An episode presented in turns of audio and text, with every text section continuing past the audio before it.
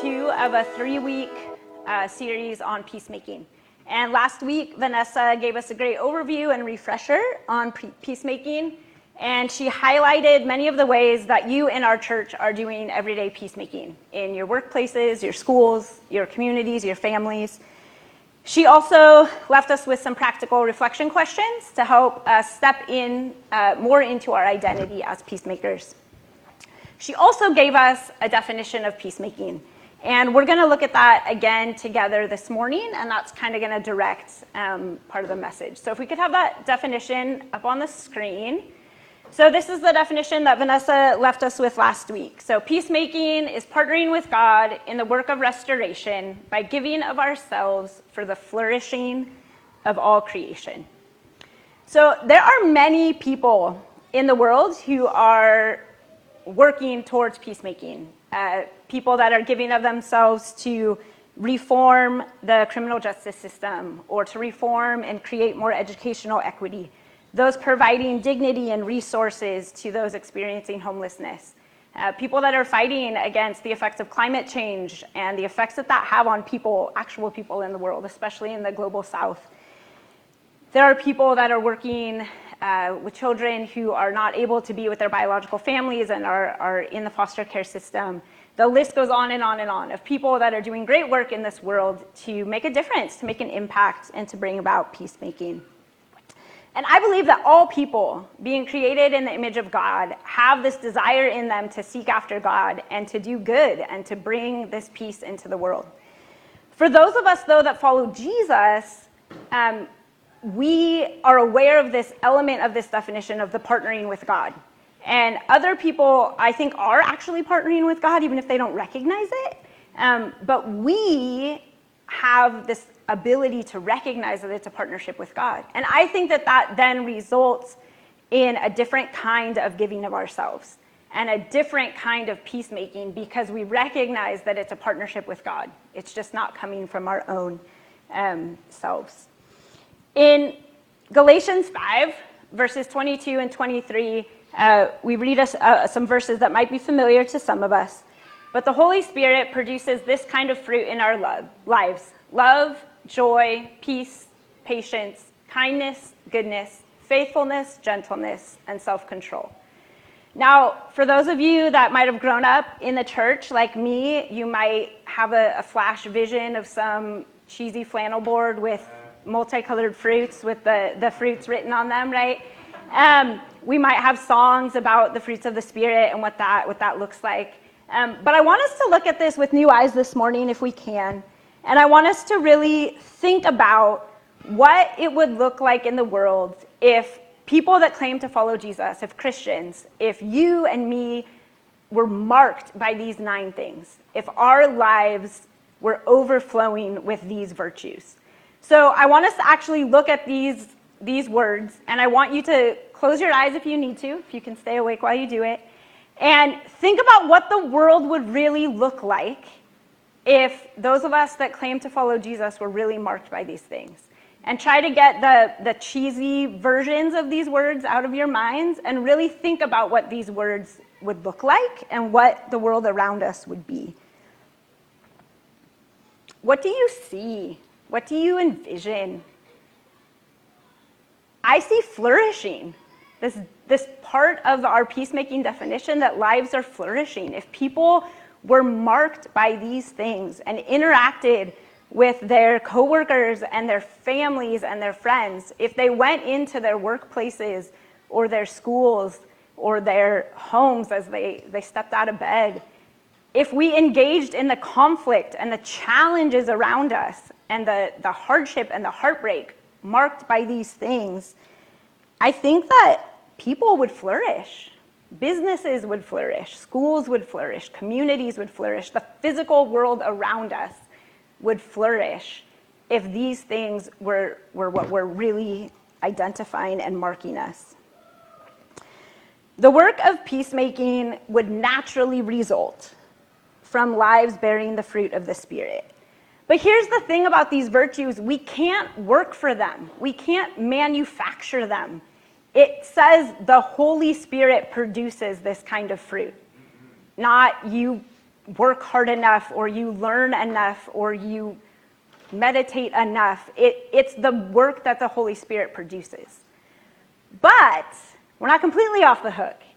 I think that we have a responsibility to part, position ourselves and to engage in these practices that we've been talking about as a church this summer that allow us to be more receptive to the Holy Spirit's work in us. And this morning, uh, I was outside and I came in and I noticed there's a, a gardening tool right outside the window here. I don't actually know the names of very many of them, but it's like the three prongs one. Um, my parents and my brother would be disappointed because I did do some gardening, but and I, I just had this this vision of like you have to like work soil, right? I know that much. You have to you have to till the soil, right? Um, and you have to get it. You have to cultivate it. There's this cultivation if you want things to grow, and I think that that is what the picture for me of that's the one of the parts we get to play in this is we don't say what virtue do I need to focus on today? I'm going to focus on self control. I'm going to have self control today. Like, that won't work. At least for me, it doesn't work. And so these are things that the Holy Spirit produces in, is in us, but we can ready the soil. We can put ourselves in a position to be more aware and more receptive to the work um, that the Holy Spirit wants to do in us. As Vanessa highlighted last week, one of our identities of followers of Jesus are peacemakers. And this is partly due because of the work of the Holy Spirit that, he, that He's doing in us. And the fact that we are continually being restored uh, more and more into the people that God has created us to be. And it is from that love that we have received from God and the grace that we have been given that that can overflow to others and that we can be better at helping them experience this flourishing of all they were meant to be as children of God. And so that overflow of what we have been given and what we have received is where I think the peacemaking for followers of Jesus really looks different. In 2 Corinthians 5, verses 18 through 20, we read, And all of this is a gift from God, who brought us back to himself through Christ. And God has given us this task of reconciling people to him. For God was in Christ, reconciling the world to himself, no longer counting people's sins against them. And he gave us this wonderful message of reconciliation. So we are Christ's ambassadors. God is making his appeal through us. We speak for Christ when we plead, come back to God. Because we have been reconciled to God, we invite others into that reconciliation where true peace and true shalom is found. Because we recognize the image of God in ourselves and in all people, we fight to honor that image of God in all people. In Philippians 2, verses 3 through 8, we read, Don't be selfish. Don't try to impress others. Be humble, thinking of others as better than yourselves. Don't look out only for your own interests, but take an interest in others too. You must have the same attitude that Christ Jesus had. Though he was God, he did not think of equality with God as something to cling to. And this passage really lays out that, that God, he gave up his rights as, as Jesus gave up his rights as God. And I think the next couple verses, instead, he gave up his divine privileges. He took the humble position of a slave and was born as a human being. When he appeared in human form, he humbled himself in obedience to God and died a criminal's death on a cross. Again, I think sometimes we hear this stuff and we're like, yeah, Jesus died, and whatever you think about that and however you feel about that, it's kind of like a, a given. And I think sometimes we forget that, like, God gave up the privileges of being God to come to earth, and not just to come to earth, but to assume the role of a servant and to actually be killed by the people that he created. And so when, when Christians, um, talk about entitlement or, or rights or things that we deserve, it's hard for me because we follow a God who gave up all his rights and entitlements. And so if we are not marked by being people who give that up for the flourishing of others, I think we're missing who we're supposed to be following because there is no greater example of giving up what we deserve than what Jesus did. So, again, as we live from that place, I think flourishing of others will result. And it, it does have to start with us. It has to start with an understanding of who Jesus is and what that means for us, where we get this, this desire to make a difference, this desire to seek peace. If we do it without relying on God, without partnering with Him, without resting in the knowledge and experience of the shalom that He promises, it won't work, or at least not in the long term. I, I, we don't have to look very far. Um, I mean, we're going to talk about me personally and all of us, but outside our doors, in our state, in our country, in our world, we see what happens when people um, seek peace without God, both in and outside of the church. When we're trying to make these solutions, they, they're close sometimes. And it's like, oh, that almost works. But, but it breaks down. The sustainability is not there. Eventually, those people that set out to do good take the power for themselves and they abuse the places that they've been given or the voices that they have. It, it falls short. And in the church, we, we're not much better. We see the same things where people use their positions of power. Um, and I think, honestly, a lot of them start, like, I think a lot of them really genuinely want to help. They have this desire to, to teach the gospel and to impact people's lives. But then they get caught up in the power or the fame or the, or the, the bitterness and anger, whatever it is that, that sets that off. And I think when we forget to partner with God each and every day and each and every moment, and we're not resting from that place, when it's not an overflow, but it's something externally we're trying to do, it's going to break down. For me personally, some of the places I go is I, I do go burnout. It's like my go to. I take on all the, the burdens and injustices, and I think a lot, and I like to learn, so I learn about all the things, and I get overwhelmed, and then I, I, can't, I can't sustain the things I'm doing because it, it kills me because I don't, I'm not strong enough for, for any of that. Or I get really angry and bitter because there's all these issues and people aren't doing anything. People don't know. You know, I say something and someone's like, oh, I don't know what you're talking about. I'm like, what? You don't care about this? This doesn't keep you up at night? You don't fight with people about this? You know, like, there's this anger or bitterness. And, and anger can be a motivator and there's times to be angry, but that does not make lasting change. That does not bring peace. It brings more dissension and more division. Or I start to realize, like, oh, this feels really good to make this difference. And like, people think I'm great, and it's bringing this affirmation or validation. And then it starts becoming more about me and this need that's being met through this good work I'm doing than actually the people and the work that God has. And all of those things are, again, it comes from a good place. There are things that we should be angry about, there are people that should be held accountable. Um, we need validation and affirmation. That's something that we're created for. But when we are not grounded, when I am not grounded, when I am not resting and remembering that it's a partnership with God, then those things get perverted in me. And the, and the work, again, it's not lasting and it's not authentic. It doesn't, it doesn't work. I forget that the creator, the one who gives value and worth to all creation, is at work. And I think I have to do this, or it becomes about me in whatever form I just described. And I think that the work of peacemaking is, is, is hard. I, I know I don't have to look very far in this room to find people that would agree with that because you're doing it. If you work in these intersections of the world where peace is needed, it's hard.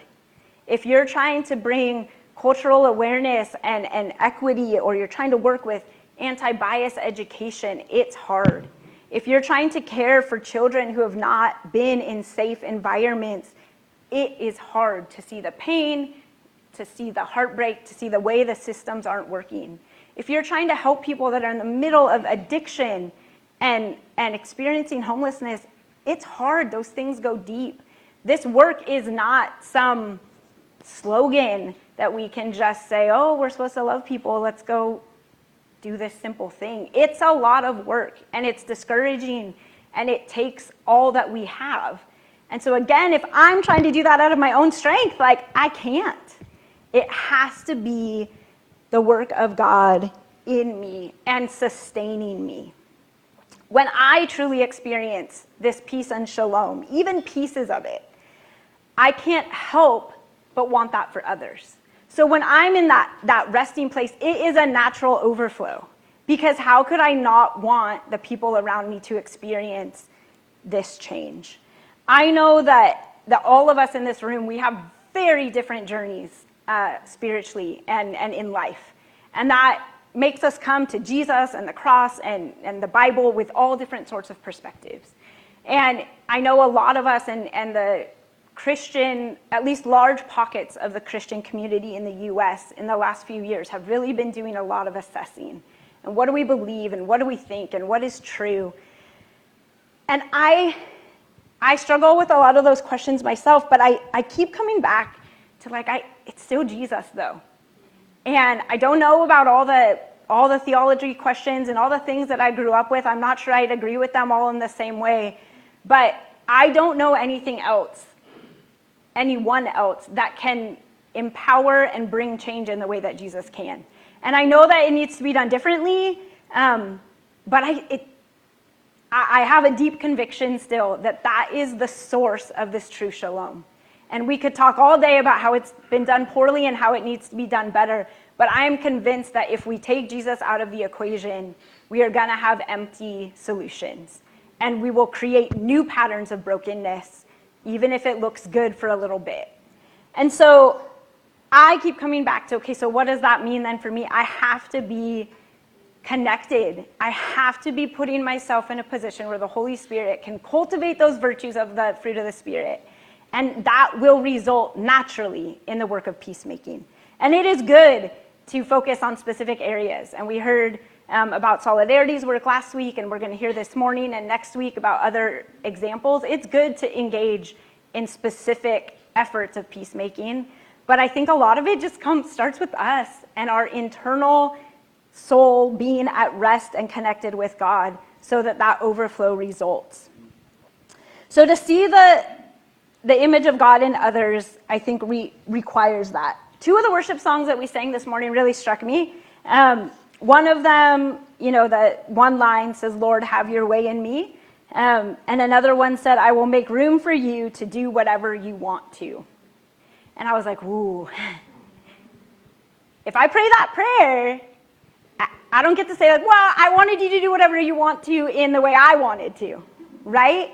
And that, the work of peacemaking is to say, I make room for you to do whatever you want to do. Have your way in me.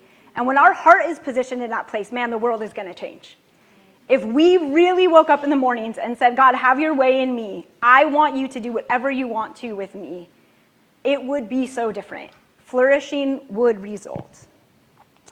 So this morning, it's really my prayer and my hope that we would take time this week to rest in what it means for us individually and collectively to be reconciled to God, to see the image of God in ourselves and everyone around us, to give the Spirit space to continue to, continue to cultivate the virtues of love, joy, peace, patience, kindness, goodness, faithfulness, gentleness, and self control.